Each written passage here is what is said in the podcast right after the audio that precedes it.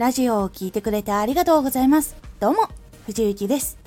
さて、今回のテーマは、ピンチをどうしのぐかも大事なんですが、大事なのはピンチからの復活の備え。多くのところは、ピンチが来たから大幅なコストをカットする。人員を削減する。で対応をして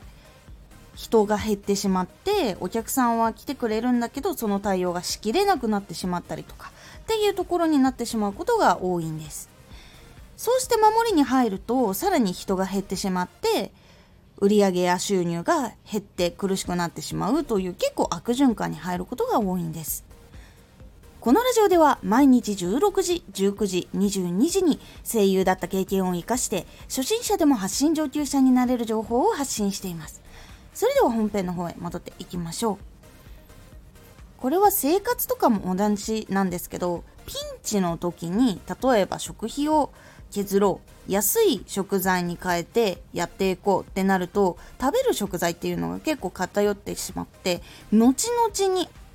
後々に体のどっかに不具合が出てしまうとかそういうのにつながって活動が続けられなくなってしまったり体力が減ったりとかそういう部分につながってしまうこととかがあったりします。あとはその家を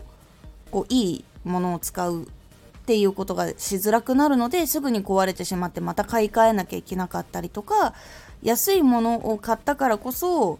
不便なところ本当は手が届いてほしいところまで届かなかったりとかそういう部分っていうのも出てきてしまいます。でこれはお仕事とかその活動していく時も結構一緒なことが多くてピンチな時だからこそしっかりと稼ぐためもしくは売り上げにつながるためにお金を投資するっていうのが大事なんです。自分でこう活動しているとどれはどれくらい聞いてもらえるとかどれはどういうふうに売り上げが伸びるっていう情報が溜まってくるのでその時にピンチを来た時にそこにかける行動とかそこに必要な経費をかけるっていうのが結構大事なんですけどで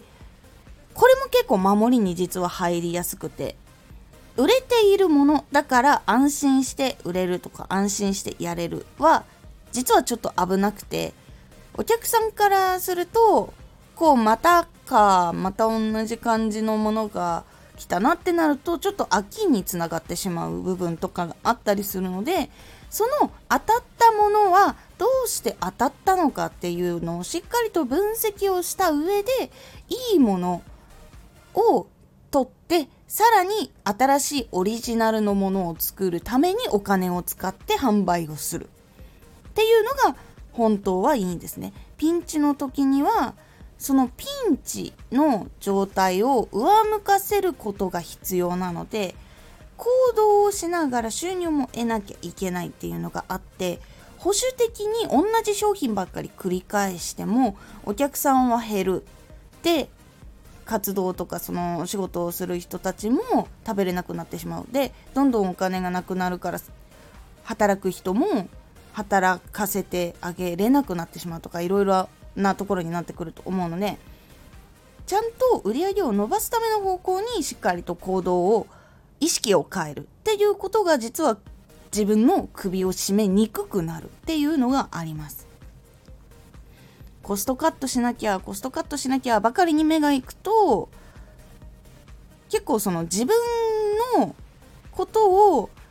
守ってるようにも一緒にグループでやってたりとかしたら見られてしまってちょっとここでは働けないかもしれないって言って本当はもっと人材が必要なのに人材がいなくなってしまうとか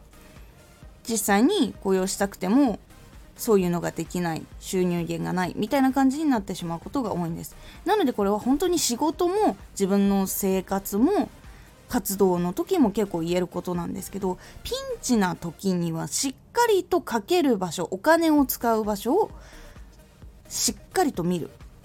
で節約するだけではなく新しく買いたいと思ったりとか魅力的だと思うラジオを作れるようにしっかりとしていく。これが結構大事な部分になっていきますのでそれがないと復活もできないし成長も難しくなるっていう部分があるのでしっかりとピンチな時コストカットとかだけじゃなくて進むための行動とか考えをするようにしてみてください。今回のおすすめラジオ一流の人にラジオを作ってもらっても知られなければないのと同じ。人は基本的に知らないものを欲しいとは思いません。あれが足りないなとかこれ欲しいんだよなって思う時には大体そのことを知ってることが多いんです。なのでどういうふうに活動をしていかないといけないのかどういうふうにお知らせをしないといけないのかっていうお話をしております。このラジオでは毎日16時、19時、22時に声優だった経験を活かして初心者でも発信上級者になれる情報を発信していますのでフォローしてお待ちください。毎週2回火曜日と土曜日に藤雪から本気で発信するあなたに送るマッチョなプレミアムラジオを公開しています。有益な内容をしっかり発信するあなただからこそ収益化してほしい。ラジオ活動を中心に新しい広がりにつながっていってほしい。毎週2回火曜日と土曜日。ぜひお聴きください。ツイッターもやってます。ツイッターでは活動している中で気がついたことや役に立ったことをお伝えしています。ぜひこちらもチェックしてみてね。コメントやレター、いつもありがとうございます。では、